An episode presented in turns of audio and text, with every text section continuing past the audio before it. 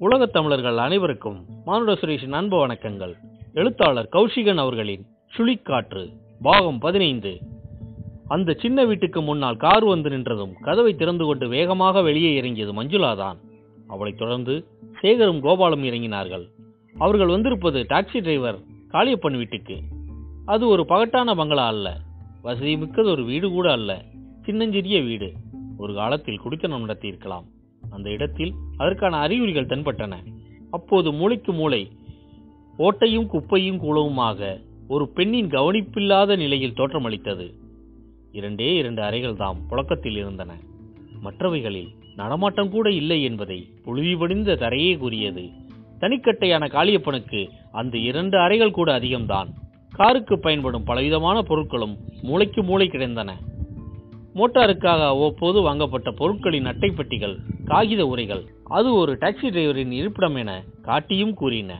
சமையலறையில் அவனோடு வாழ்ந்தவள் என்றதற்கோ மூட்டிய அடுப்பின் சாம்பல் அப்படியே அள்ளப்படாமல் படிந்து கிடந்தது. பாத்திரங்கள் பச்சை களிம்பேறி பரிதாபமாக காட்சியளித்தன. புழக்கத்தில் இருந்த மற்றொரு அறையின் ஒரு மூலையில் ஒரு கட்டில் அதில் அழுக்கேறிய மெத்தை அதன் மீது அலங்கோல நிலையில் ஒரு விரிப்பு ஓய்ந்து போய் வரும் உடலை கிடத்த பயன்படும் அதை ஒழுங்குபடுத்தி துப்புரவாக வைத்துக்கொள்ள காளியப்பனுக்கு பொழுது ஏது? நன்றாக வாழ்ந்த ஒரு காலத்தை நினைவுபடுத்தும் சுவர் கடிகாரம் பூவேலை செய்த கை வைத்த நாற்காலிகள் இரண்டு. ஒரு பெரிய மேஜை மேஜை விளக்கு ஒன்று. இத்தனைக்கும் சிகரமாக சுவரில் தங்க ரேக்குக்கு பிரேம் போட்ட என்லாஜ்மெண்ட் செய்த ஒரு பெரிய புகைப்படம். அது இளமை கொளிக்கும் பெண்ணுடையது. ஒரு காலத்தில் காளியப்பன் தனது வாழ்க்கையை அணு அணுவாக ரசித்து அனுபவித்ததற்கு ஆதாரமாக இருந்தவள் அந்த பெண். அவனுடைய மனைவி. தாறுமாறாக கிடந்த அந்த வீட்டில் உள்ள சாமான்களை இன்னும் மோசமாக புரட்டி எடுத்துக் கொண்டிருந்தார்கள். துப்பறியும் துரைசாமியும் அவரது சகாக்களும் போலீஸின் ஆக்கிரமிப்புக்கு எதுதான் உருப்படியாக இருக்கும்? ஒவ்வொரு சாமான்களையும் உருட்டி புரட்டி ஒரு டப்பா கூட விடாமல் குடைந்து கொண்டிருந்தார்கள். கொலை குற்றத்திற்காக ருசுப்படுத்த இங்கே ஏதாவது தேடிக்கொண்டிருப்பீர்களானால் அது வீண் வேலை. உங்கள் முயற்சியை வேறு இடத்தில் பயன்படுத்தலாம். அது சரி காளியப்ப எங்க? என்று கேட்டால் மஞ்சுளா துரைசாமியை பார்த்து.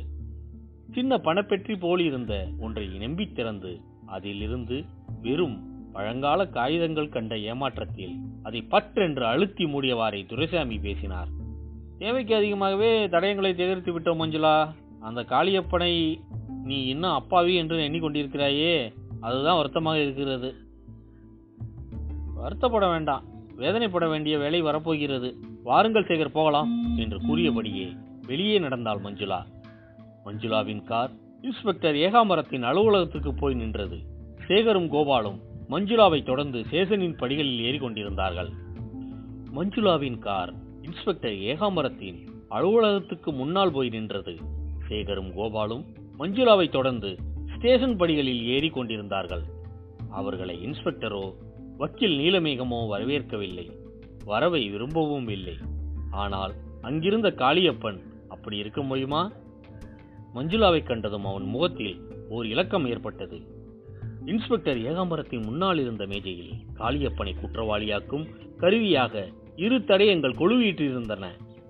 நர்ஸ் நிர்மலாவின் டம்பப்பை ஒன்று மற்றது டாக்ஸியை கிளப்ப உதவும் சாதனம். கிராங்க் அந்த இரும்பு கம்பியில் இரத்தக்கரை படிந்திருந்தது. அவை அருகே ஒரு கொத்துச்சாவியும் கிடந்தது. மேஜையின் அருகில் இருந்த நாற்காலிகள் தானாகவே போய் அமர்ந்து கொண்ட மஞ்சுளா. நீங்கள் கைப்பற்றிய பணப்பை எங்கே? என்று கேட்டாள். உங்கள் பெரும் மதிப்புக்கும் நம்பிக்கைக்கும் பாத்திரமான காளியப்பனுடைய வீட்டில் இருந்த அந்த பணம் கைப்பற்றப்பட்டிருக்கிறது. ஒரே இடத்தில் அல்ல கத்தை கத்தையாக ரூபாய் நோட்டுகள் பல்வேறு இடங்களில் ஒழித்து வைத்திருந்தான் என்றார் இன்ஸ்பெக்டர் காளி மஞ்சுளாவின் குரலிலும் கடுமை கலந்திருந்தது. அது யாருடைய பணம்? காளியப்பனின் இறுகிய வாய் திறக்கவே இல்லை. அத்தனை பணமும் தம்முடையதுதான் என்கிறார். தங்கள் பெரும் மதிப்புக்குரிய டாக்ஸி டிரைவர் காளியப்பன் அவர்கள் என்றார் இன்ஸ்பெக்டர் கேலி கொப்பளிக்கும் குரலில். அப்படியானால் அது அவனுடையதான் இருக்கும் என்றாள் மஞ்சு. பிறகு தொடர்ந்து இன்ஸ்பெக்டர் சார் காளியப்பன் நிர்மலாவை கொலை செய்து அவரிடமிருந்து பணத்தை அபகரித்து விட்டான் என்று உங்களால் வழக்கு ஜோடிக்கப்பட்டிருக்கலாம். ஆனால் அதை ருசுப்படுத்த முடியாது. போலீசின் சந்தேக பிடிக்குள் அகப்பட்ட ஒருவனிடம் கொஞ்சம் பணம் இருந்தாலும் அது திருடப்பட்டது என்றும் அதை அடைய கொலையே செய்திருக்கிறான் என்றும் வாதாடுவது சகஜம். நீங்கள் காளியப்பனி வீட்டில் இருந்து கைப்பற்றிய நோட்டுகள் எல்லாம் புதியவைதானே? என்று கேட்டாள். சில பழைய நோட்டுகளும் இருந்தன என்றார் வக்கீல் நீலமேகம். ஒருவள் பூசிய முகத்துடன் கேட்டான் சேகர். கைப்பற்றிய தொகையின் மதிப்பு என்ன இருக்கும் ஆறாயிரம் ரூபாய்க்கு மேல. பண்ணை காரியசன் ராமு டிராக்டர் விற்ற பணம் மூவாயிரம் ரூபாய் தான். நர்ஸு நிர்மலாவின் பையில் உத்தேசமாக ஆயிரம் ரூபாய்களாவது தேறியிருக்கும் ஆக நாலாயிரம் ஆயிற்று என்று சேகர் சொல்லிக்கொண்டே போனான். ஏமரா உங்க ஃபைலில் முடிவு காண முடியாத சில திருட்டு கேஸுகள் நிறைய இருக்குமே. அதில் சிலவற்றை காளியப்பனிடமிருந்து கைப்பற்றிய மீதி தொகை இரண்டாயிரத்துக்கு சரி கட்டலாமே? சீஸ் செய்த தொகையில் சில பழைய நோட்டுகளும் இருக்கிறது அல்லவா அந்த அன்சால்வ்டு கேஸுகளுக்காக தொகை அவை என்று முடிவு கட்டுவதில்? இன்ஸ்பெக்டர் ஏகாம்பரம் கோபத்துடன் கொதித்தெழுந்து காளியப்பனை காட்டினார். மிஸ்டர் சேகர் இந்த மனிதன் குற்றவாளி. நாளை காலைக்குள் இவன் மீது முறையான குற்றப்பத்திரிகை தாக்கல் செய்வேன்.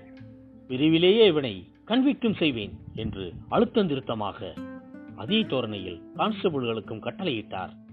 இவனை லாக்கப்ல தள்ளி பூட்டுப்பா என்ன லாக்கப்ல தள்ள முடியாது கூடாது என்றான் காளியப்பன். அவன் குரல் நிதானமாக ஆனால் உறுதியோடு வெளிப்பட்டது. மேஜை மீது இருந்த குத்துச்சாவியை பாய்ந்து எடுத்துக்கொண்டவன். இன்னொரு பொருளான அந்த இரத்தக்கரை படிந்த கிராங்க் இரும்பு சாதனத்தை லாவிக் கொண்டான். ஏகாம்பரத்துக்கு நடந்தது என்ன என்று விளங்குவதற்குள் காளியப்பன் கதவருகே போய்விட்டான். அங்கு நின்று கொண்டிருந்த அரசாங்க சிஐடியான துரைசாமியை தனது முழங்கையால் தள்ளி ஒதுக்கிக் கொண்டு படியில் இறங்கி ஓடலானான். கைதி தப்பி ஓடுகிறான் என்பதை உணர்வதற்கே துரைசாமிக்கு கொஞ்ச நேரம் ஆயிற்று. அந்த திகைப்பில் இருந்து விடுபட்டு தன் நிலையை அடைந்தது முதலில் மஞ்சுளாதான். ஓடு காளியப்பா ஓடு! இவர்கள் கையில் சிக்காதே என்று அவளது மனம் உற்சாகமாக கெக்களி கொட்டி குதூகலப்பட்டது. பிடியுங்கள் அவனை! என்று கர்ச்சித்தார் ஏகாம்பரம் துரைசாமியிடம். அந்த சந்தர்ப்பத்தில் கோபால் தற்செயலாகத்தான் எழுந்தானோ அல்லது திட்டமிட்டுத்தான் எழுந்தானோ தெரியாது. எழுந்திருந்தவன் வாசலை நோக்கி பாய்ந்தான். அதே சமயம் யாரோ பிடித்து தள்ளியதைப் போல வழியை மறைத்து குறுக்கே மடார் என்று சாய்ந்தான். அந்த வேளையில் இன்ஸ்பெக்டர் உத்தரவுபடி செயல்பட துப்பறியும் போலீஸ் அதிகாரி துரைசாமியும் தாவி எழ வேண்டும். இருவரும் மடார் என்று மோதிக்கொண்டு அப்படியே நிலைகுலைந்து கீழே விழுந்தார்கள். உடற்பயிற்சி நிலையத்தின் உபாத்தியாரும் குத்துச்சண்டை வீரருமான கோபாலின் மோதல் சாதாரணமானதாகவா இருக்கும்? கோபால் எழுந்த பிறகும் கூட துரைசாமிக்கு நிதானம் வரவில்லை. இதற்குள் இன்ஸ்பெக்டர் ஏகாம்பரம் சுதாரித்து எழுந்து நின்ற கோபாலை ஒரு புறமாக ஒதுக்கித் தள்ளி வெளியே ஓடலானார். இத்தனை காலதாமதமான பிறகு காளியப்பன் இவர்களிடம் சிக்குவானா? வக்கீல் நீலமேகம் வேதனை கலந்த குரலில் கூறினார். காளியப்பனின் இந்த செய்கை அவன்தான் குற்றவாளி என்பதை உறுதிப்படுத்துகிறது. காளியப்பனை குற்றவாளியாக்க முடியாது நீலமேகம் சார். கொஞ்சமும் சந்தேகம் வேண்டாம் என்றால் பண்ணையார் செல்வமான மஞ்சுளா. திருக்கோடியில் இரண்டாக பிரியும் ரஸ்ஸாவில் இன்ஸ்பெக்டர் ஏகாம்பரமும் சிஐடி துரைசாமியும் கை நழுவி போன காளியப்பனை பிடிக்க முடியாமல் வெறுங்கைகளாக வெறுப்பும் கோபமும் பொங்க ஒருவரை ஒருவர் சந்தித்துக் கொண்டு திரும்புவதை அங்கிருந்தபடியே எல்லோரும் பார்த்தார்கள். இன்ஸ்பெக்டர் திரும்பி வந்ததும் எரிமலையாக வெடிப்பார் என்பதை தெரிந்து கொண்ட மஞ்சுளா சேகருக்கு சைகை செய்து கிளம்ப தயாரானாள். முல்லைவாசல் ஜமீனுக்கு திரும்பிய மூவரும் வேப்ப மரத்து பங்களாவில் உட்கார்ந்து தீவிரமாக சிந்திக்கலானார்கள். சூழ்நிலையின் போக்கையும் நடந்த சம்பவங்களையும் சீர்தூக்கி சிந்திக்கலானான் சேகர். இந்த சம்பவங்களுக்கு காரணமானவன் அல்லது அவன் யார் என்பதை புலனாக்கும் தடயங்கள் அவனை பற்றிய ஏதோ ஒன்று. இந்த பண்ணைக்குள் நமக்கு புலப்படாமல் மறைந்திருக்கிறது என்றான் சேகர். நாம் தான் பண்ணையில் மூளை முடுக்கெல்லாம் பார்த்தோமே என்றாள் மஞ்சு. ஓர் இடத்தை தவிர என்று சொல் திருத்தம் செய்தான் சேகர். திராட்சைக்கொடி வீட்டை நாம் எங்கே சோதனையிட்டோம்? இந்த இருட்டு போர்வையில் அந்த இடத்தை நாம் சோதனை போட வேண்டும். உன் அப்பாவுக்கு தொந்தரவு இல்லாத வகையில் மஞ்சுளாவிடமிருந்து ஒரு பெரும் மூச்சு வெளிப்பட்டது. அவள் சுந்தர முகம் சோம்பியது. நீங்க நினைக்கிறபடியே அந்த வீட்டையும் போய் பார்க்கலாம் வாருங்கள் என்றாள். மூவரும் நிதானமான முடிவோடு வெளியே வந்தபோது இரவு அமைதியாக இருந்தது. சப்தப்படுத்தாமல் மெல்ல நடந்தார்கள். பெரிய பங்களாவின் ஜன்னல் விளக்குகள் ஒளியில் பளிச்சிட்டுக் கொண்டிருந்தன. மஞ்சுளாவின் தகப்பனார் இருக்கும் மாடி அறைக்கு ஜன்னலுக்கு திரைச்சீலை கட்டியிருந்தார்கள். அந்த அறையில் மங்கிய ஒளியும் வடிகட்டி அனுப்பிக் கொண்டிருந்ததை கண்டான் சேகர். தன் பார்வையை அந்த பிரதான பங்களாவில் இருந்து திருப்பி திராட்சைக்குடி வீட்டின் மீது பதிந்தபோது அந்த மர்ம கதைகளில் வர்ணிக்கப்படும் பயங்கரங்களை தன்னகத்தே கொண்ட கட்டிடமாக தோற்றமளித்தது. மங்களான நில ஒளியில் கவனிப்பாரின்றி கைவிடப்பட்ட அந்த கட்டிடம் கம்பீரமாகத்தான் காட்சியளித்துக் கொண்டிருந்தது. சேகர் கோபால் மஞ்சுளா மூவரும் அதை நெருங்கிய போது ஏதோ ஒன்று சற்றென்று அவர்கள் நடையை தடை செய்தது. என்று அந்த சப்தம்? என்றான் கோபால். ராட்சிக்கொடி வீட்டின் பலகைகள் வைத்து பலவந்தமாக முடுக்கப்பட்ட ஜன்னல்களுக்கு அப்பால் இருந்து அந்த கட்டிடத்தில் இருந்து ஏதோ ஒரு சப்தம் கிணுகிணுத்தது டெலிபோன் மணிக்கு பதிலாக இணைக்கப்பட்ட பசரின் ஒழியது அந்த பங்களாவிலிருந்து இங்குள்ள யாருக்கோ யாரோ டெலிபோன் செய்கிறார்கள். சிந்தனை அப்பி கிடந்தது சேகரின் குரலில். மூன்றாவது முறையாக அந்த பஸ்ஸரின் சத்தம் ஒழித்தது. ஆனால் இந்த தடவை அதன் குரலில் மாறி ஒழித்தது. குளவியின் ரிங்கார ஓசையிலிருந்து ஆலயமணி அடித்து ஓயும் விதமாக ஓசையாக மாறிய பிறகு அதுவும் மறைந்து விட்டது. மஞ்சுளா சேகரை நெருங்கி அவனிடம் முட்டிக்கொண்டு நின்றாள் கோபால் இருவருக்கும் கொஞ்சம் முன்னால் தள்ளி நின்று கொண்டிருந்தான். சுற்றுச்சூழலை உன்னிப்பாக நோட்டமிட்டபடி அந்த பண்ணைக்கு வந்த அன்று இரவு. வேப்பமரத்து பங்களாவில் இவர்கள் இருந்தபோது இரவு சாப்பாட்டுக்கு பெரிய பங்களாவில் இருந்து கோகிலா மஞ்சுளாவை அழைத்தது நினைவுக்கு வந்தது கோபாலுக்கு. வேப்பமரத்து பங்களாவில் ஹாலில் இருந்த டெலிபோனும் அன்றும் இப்படித்தான் குளவியின் தீங்காரமாக ஒழித்தது. மஞ்சுளா ரிசீவரை கையில் எடுத்ததும் அந்த ஒளி இப்படித்தான் என்று மாறியது. இதை கோபால் சேகரிடம் விளக்கினான். அந்த பெரிய பங்களாவிலிருந்து யாரோ ஒருவர் திராட்சைக்கொடி வீட்டுக்குள் இருக்கும் யாருடனோ தொடர்பு கொண்டிருக்கிறார்கள் என்று கூறிய சேகர் உடனே நண்பன் கோபாலுக்கு ஆணையிட்டான். கோபால் இந்த வீட்டின் கொள்ளைப்பக்க கதவை போய் சட்டென்று கண்காணி. கோபாலும் ஓடினான். பின்பக்கத்துக்கு. முன்பக்கத்து வாசல். கைப்பிடியை பற்றி பலவந்தமாக உந்தி தள்ளி பார்த்தான் சேகர். அது பக்குவமாக பூட்டப்பட்டிருந்தது. மஞ்சுளா சேகரின் அருகில் வந்தால் கையில் இருந்த வாக்கிங் ஸ்டிக்கை அவள் வாங்கிக் கொண்டு நுழைவாசலுக்கு அருகில் இருந்ததொரு கட்டைகளை அடிக்கப்பட்டிருந்த ஜன்னலை தன் பலத்தை துணை கொண்டு வாக்கிங் ஸ்டிக்கின் ஆதரவோடு நம்பி திறக்கும் முயற்சியில் ஈடுபடலானாள். தனது முயற்சிக்கு பலன் ஏதுமில்லாத நிலையில் சேகர் மூடிய கதவை முறைத்து பார்த்தபடி இப்போ இல்லாவிட்டாலும் எப்படியும் உன்னை நீ வெளிப்படுத்திக் கொண்டுதான் ஆக வேண்டாம் என்று முணுமுணுத்துக் கொண்டான். முகவாயை தடவியபடியே அப்போது கிளிக் கிளிக் என்று ஒரு சப்தம் சேகர் நின்ற இடத்தில் இருந்தபடி உடலை மட்டும் திருப்பி ஓசி வந்த திசையில் பார்த்தான். மஞ்சுளா தனது கைப்பிரம்பின் உதவியால் குறுக்கு வைத்து ஆணி அறையப்பட்டிருந்ததொரு பலகையின் பிடியும் தளரும்படியாக செய்து கொண்டிருந்ததை கண்டான். ஆணிகள் மரத்திலிருந்து விடுபெற்று திரிச் என்ற ஒலிகளை எழுப்பின. மஞ்சுளாவின் செயலை கவனித்தபடியே இன்னும் அந்த திராட்சை கொடி வீட்டின் நுழைவாயிலில் நின்று கொண்டிருந்தான் சேகர். அப்போது மின்னல் வேகத்தில் மர்மங்கள் நிறைந்த அந்த கொடி வீட்டின் கதவு படார் என்று திறந்தது. அதே வேகத்தில் பளீர் என்று மறுபடியும் மூடிக்கொண்டது. அதிலிருந்து வெளிப்பட்டதொரு வேகம். சேகரை உந்தி தள்ளியபடி ஒரு புறமாக திராட்சை கொடியின் அடிக்கட்டியில் போய் விழுந்தான் சேகர். அவனிடம் கைத்தடி இல்லாதது வேறு.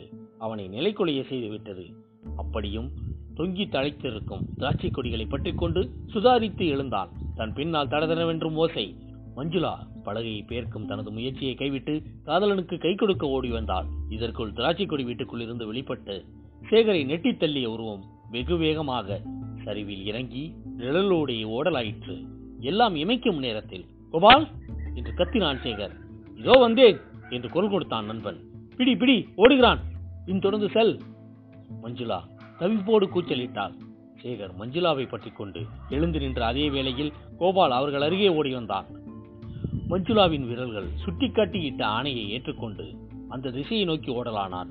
அவனைத் தொடர்ந்து மஞ்சுளாவின் மலர்பாதமும் பறக்கலாயிற்று. இருவரையும் பின்பற்றி தன் மடக்க முடியாத காலை இழுத்து வந்தபடி சேகரும் நடக்கலானான். கைத்தடி இல்லாத அவனால் வேகமாக ஓட முடியவில்லை. மஞ்சுளா தப்பி ஓடும் உருவத்தை பிடிக்கும் பரபரப்பில் வாக்கிங் சிக்கை கையோடு எடுத்துக்கொண்டு ஓடிவிட்டாள்.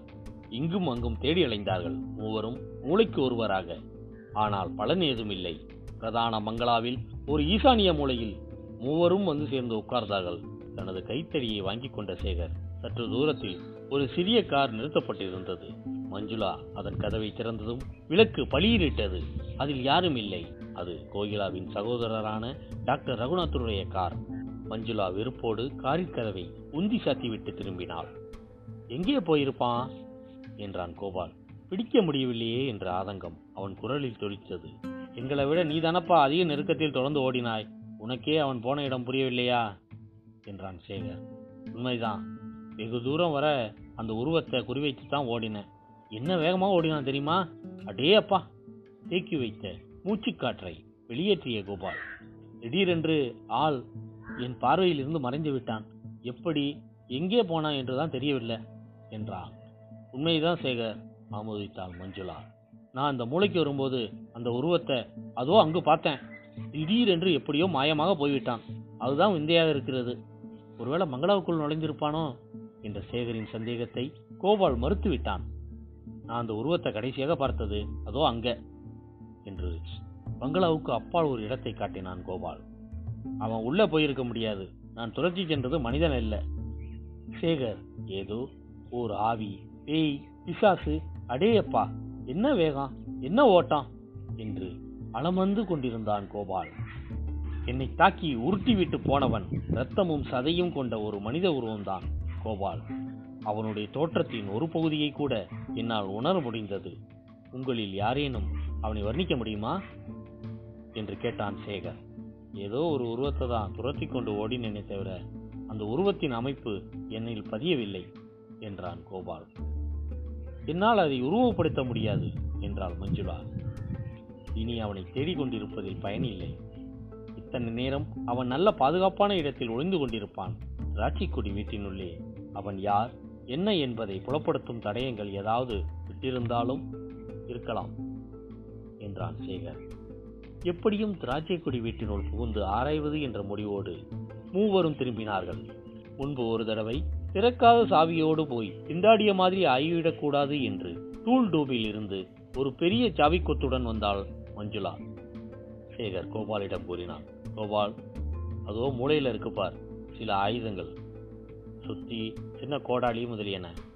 அவற்றில் சில நமக்கு தேவையாக இருக்கலாம். முடிந்தவற்றை எடுத்துக்கொண்டு வா. இதுவரை இந்த பதிவை கேட்டுக்கொண்டிருந்த உலகத் தமிழர்கள் அனைவருக்கும் மானுட சுரேஷின் அன்பு வணக்கங்கள். எழுத்தாளர் கௌஷிகனின் சுழிக்காற்று வளரும். நன்றி வணக்கம் வாழ்க வளமுடன்.